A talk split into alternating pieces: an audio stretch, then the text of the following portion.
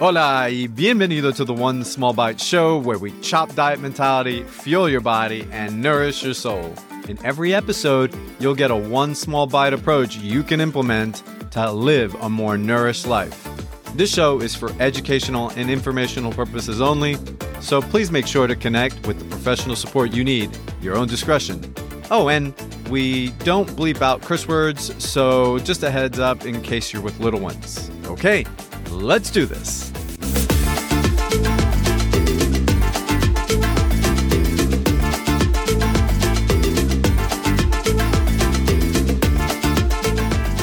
Hola, welcome to the One Small Bite podcast. I'm your host, David Orozco, registered dietitian, certified intuitive eating counselor.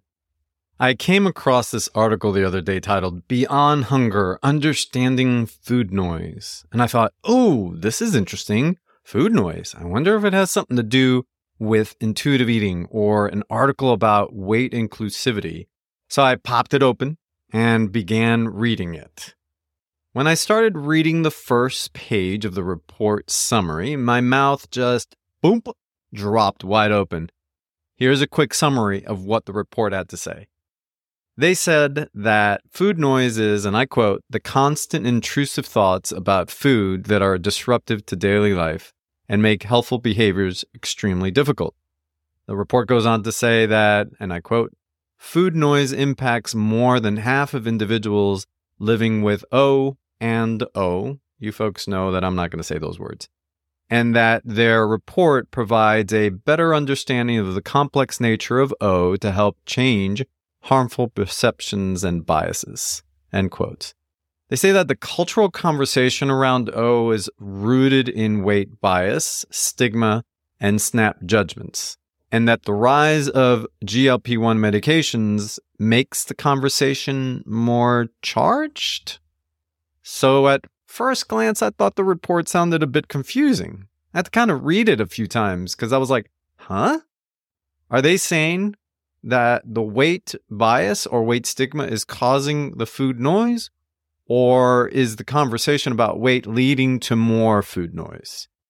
And how is it that the rise of GLP 1 medications makes the conversation more charged? Do they mean that the GLP 1 medications make the conversations in these people's heads more charge, Therefore, that's what they mean by food noise? Or is it the conversation within social circles or in the media? I, I mean, I don't understand. See, this is what's confusing about this. So, what is it? Is it? Uh, it was taking me back and forth.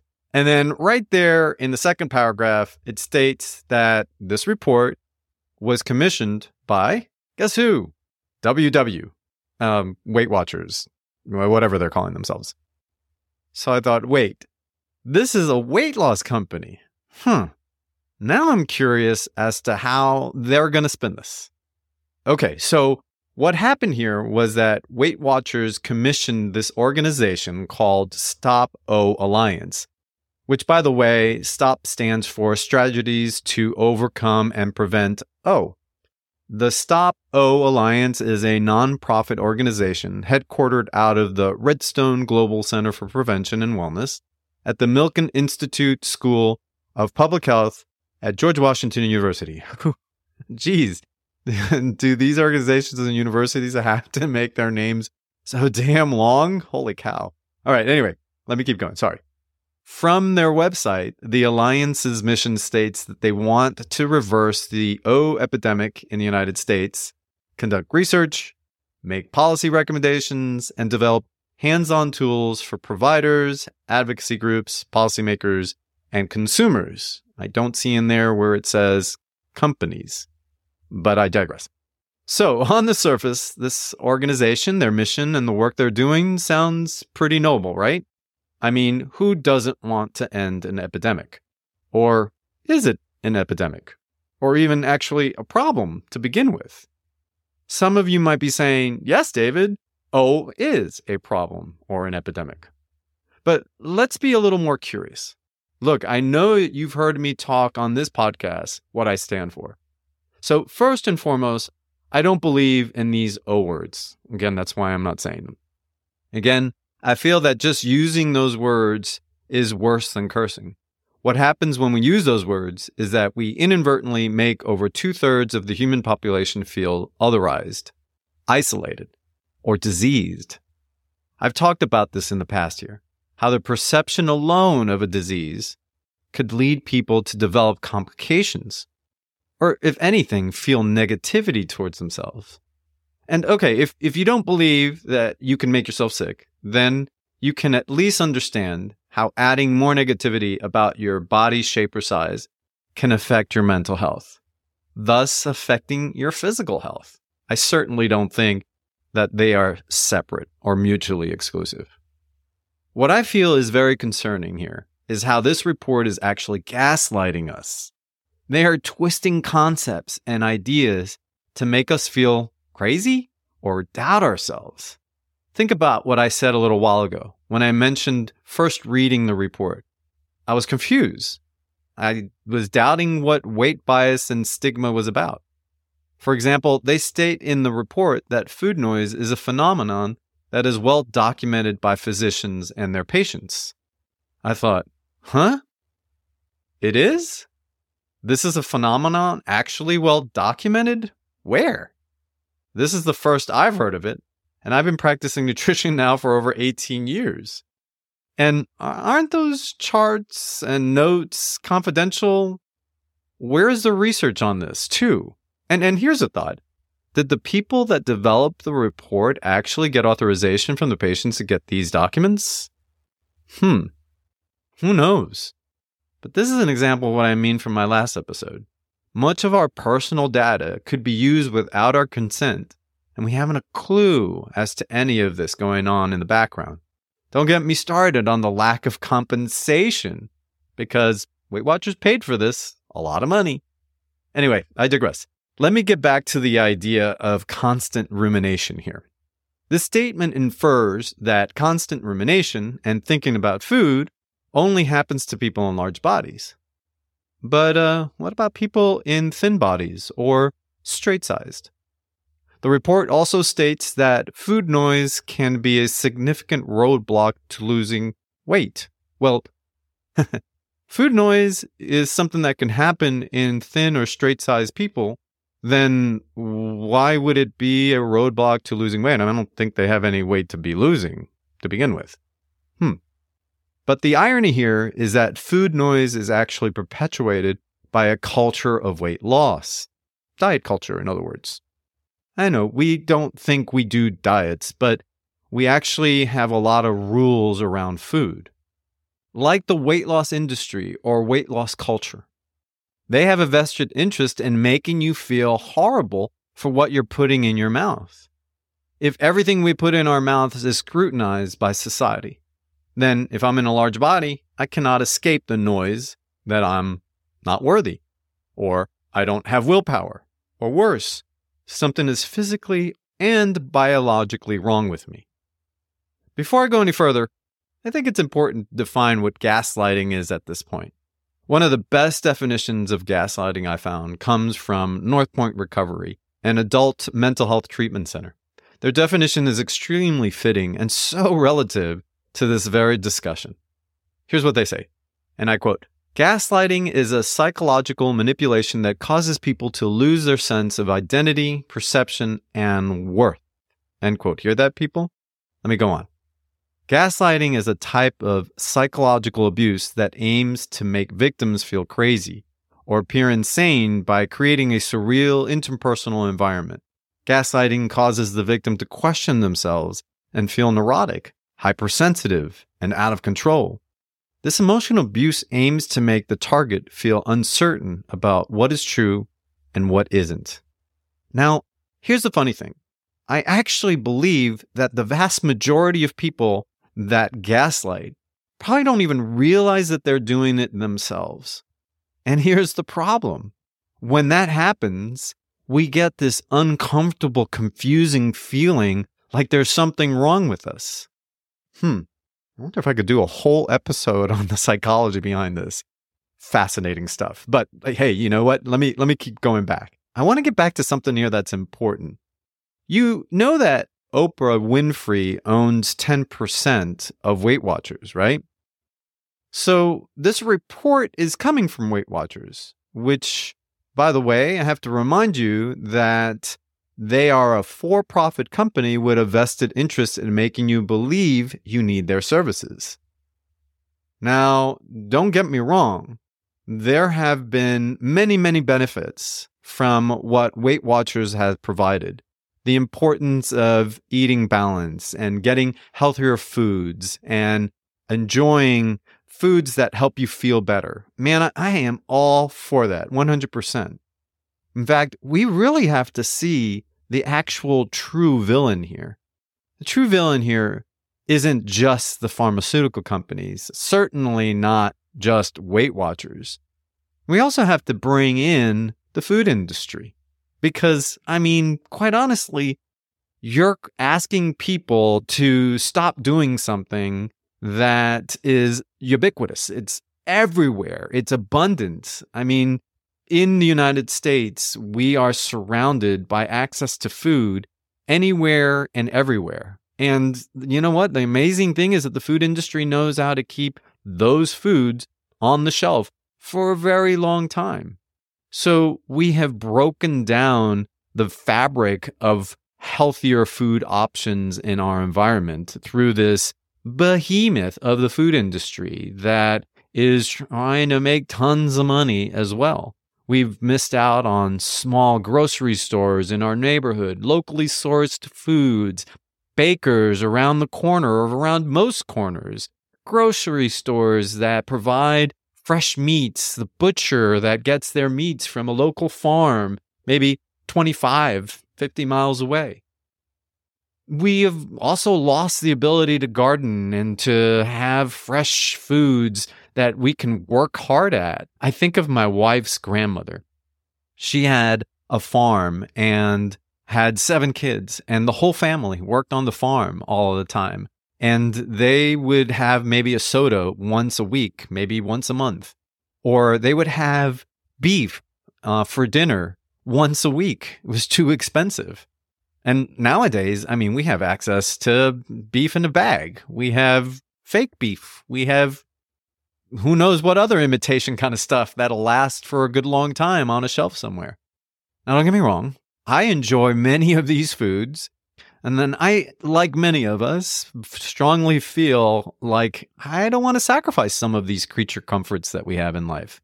Besides, I'm so busy. I'm, you know, got a full time job and practice and my work, my wife works full time and I have a daughter that goes to school and so this is modern environment. I can't just grow everything that I'm going to eat in my little, you know, 800 foot square lot in my backyard.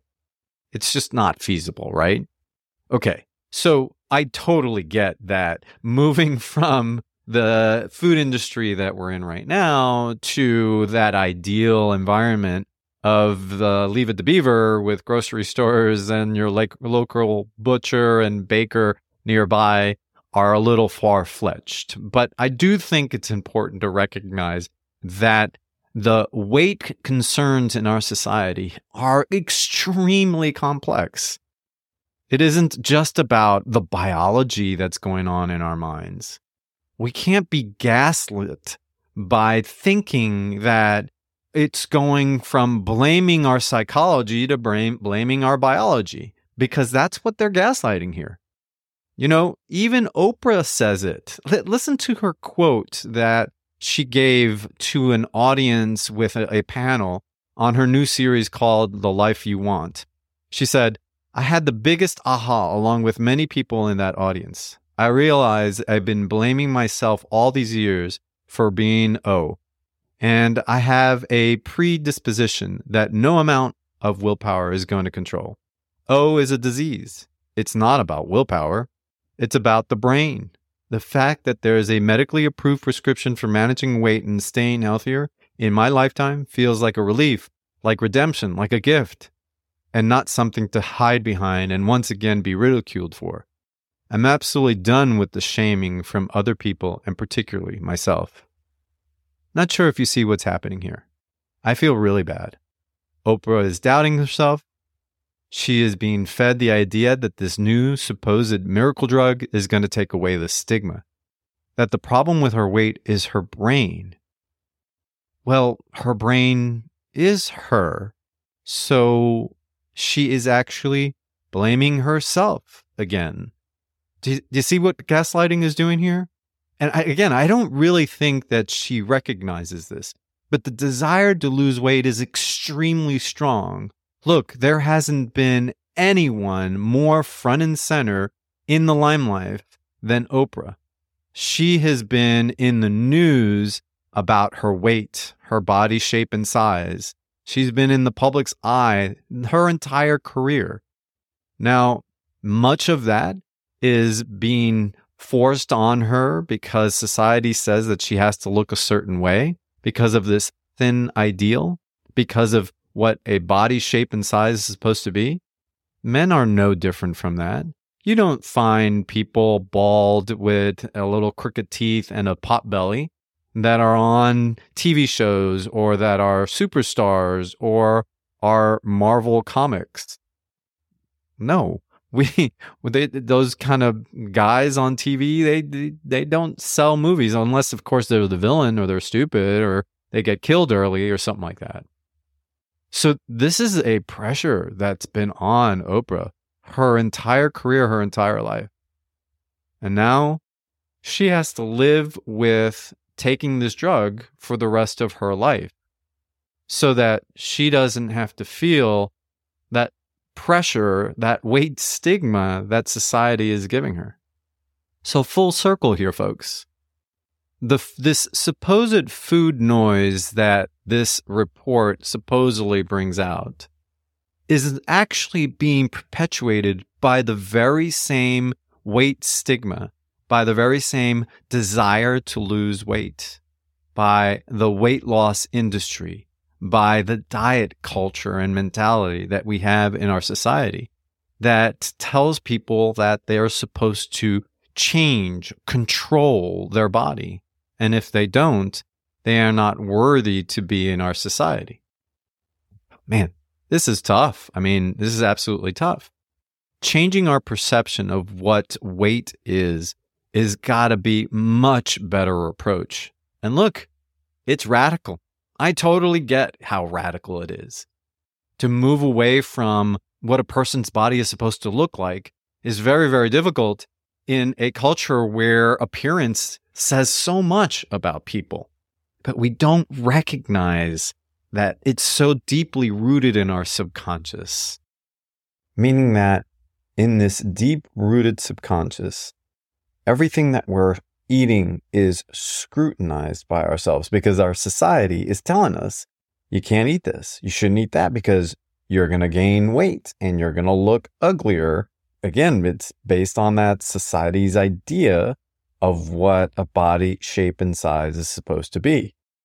But what this report is trying to do is trying to make you think that it's biological that people in large bodies have a biological problem because something's wrong with the chemistry in their head.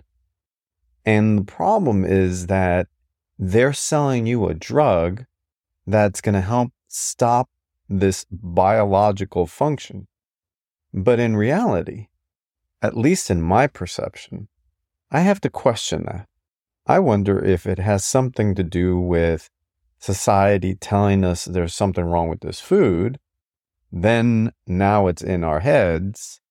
And if we are predisposed not to feel worthy or to look for admiration or connection, belonging or power or looking for accomplishments, what ends up happening is that we end up actually reacting to these foods.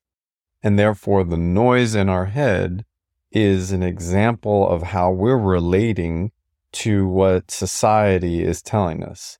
This is what I've talked about extensively on my podcast when I talk about helping people build a more positive relationship to food. So, what do we do instead? How do we manage food noise? Well, here's my way of helping us with this supposed food noise. First and foremost, it is so important to give yourself grace. To know that there's going to be a strong desire to want to lose weight in a society that perpetuates and pushes the idea of thinness or body strength and youthfulness above everything else. So give yourself grace, forgive yourself, or just recognize, be aware that the noises are there. And those noises aren't biological. Those noises are fed to us that then become a reactionary phenomenon, meaning that we react to what we think. Hence, the stress, the anxiety, the depression, the feelings that we end up getting, and then the reactions, how we react to those feelings. Give yourself grace. Know that you are worthy and enough in the body that you are in. And boy, I know that that is tough to swallow, but bear with me here. The next thing that I think is important is by recognizing that you are worthy or enough, you can accept that you can do something about your life, not your weight, meaning you want to live longer? Okay, we know that being active, sleeping more, and eating healthier foods are definitely a way of giving you a little bit of a boost. There are many other things that are outside of your control that deal with longevity. And I'll talk about that in another podcast episode soon. For right now, I just want to say that you can focus on one area in your life that's going to help you move the needle a little bit longer. If it's improving your sleep, maybe it's about having a meal once a day that has a considerable amount of vegetables. Or maybe choosing a day or two in the week where you actually don't have any red meat or any protein from an animal at all. Or maybe you start having a little bit more fiber in your diet, it could also mean that you might have the need for more water. The food rumination or the food noise that this report supposedly perpetuates here is maybe because you haven't eaten much in the morning. I've talked about this in the podcast before, right? You wake up in the morning, maybe you're the type of person that just wants to grab a cup of coffee, you have little time and you're heading out the door, and either you are in the habit now of not having breakfast, but if you pay attention to the fact that you might be snacking more at the end of the day or your portions are larger. And by the end of the day, I don't mean just before a meal. It could be before a meal, it could be during a meal, it could be after a meal. If you pay attention to that, your body is trying to tell you something. And like I mentioned in my last episode, if we pay attention to our body, our bodies are going to tell us more than any machine especially some juggernaut weight loss company is going to tell us, or drug for that matter. Remember, if you go on one of these medications, you probably will have to stay on this medication for the rest of your life. Don't get me wrong, these medications, you know, I, I know they are helpful. And and I'm trying hard to give them some sense of balance here because the abuse of these medications unfortunately is where the big problem lies but but you know what? Let's let's put that to the side. What i'm getting to more than anything else is that if you want to do this it is your right. You can definitely do this.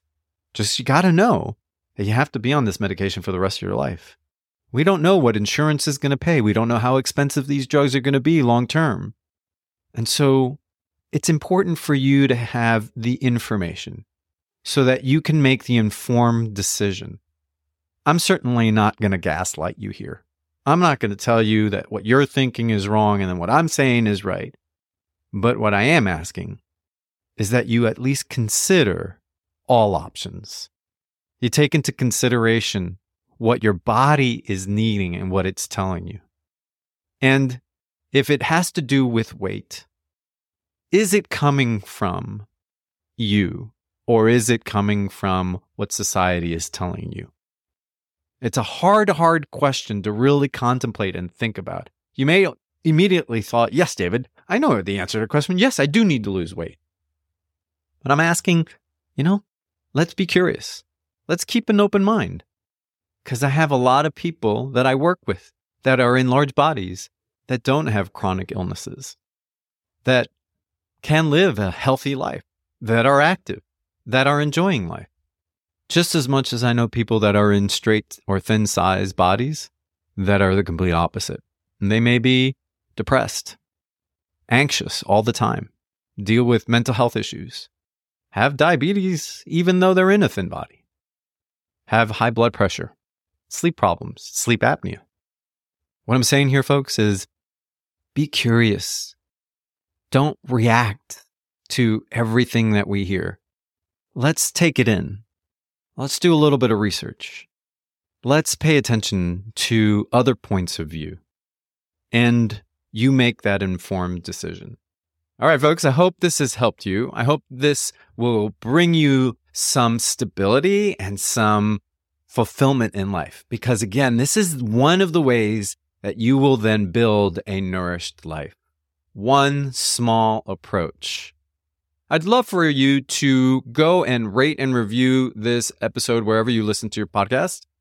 I also would appreciate it if you hit that subscribe button. When you hit that subscribe button, these episodes get automatically downloaded to your device so you don't ever miss them. And then share this with a friend or a family member that you think will also benefit from hearing this. Okay, folks, thanks again for listening in. I appreciate your time. And remember, chop that diet mentality, fuel your body, and nourish your soul. Till next time, ciao. Oh, yeah.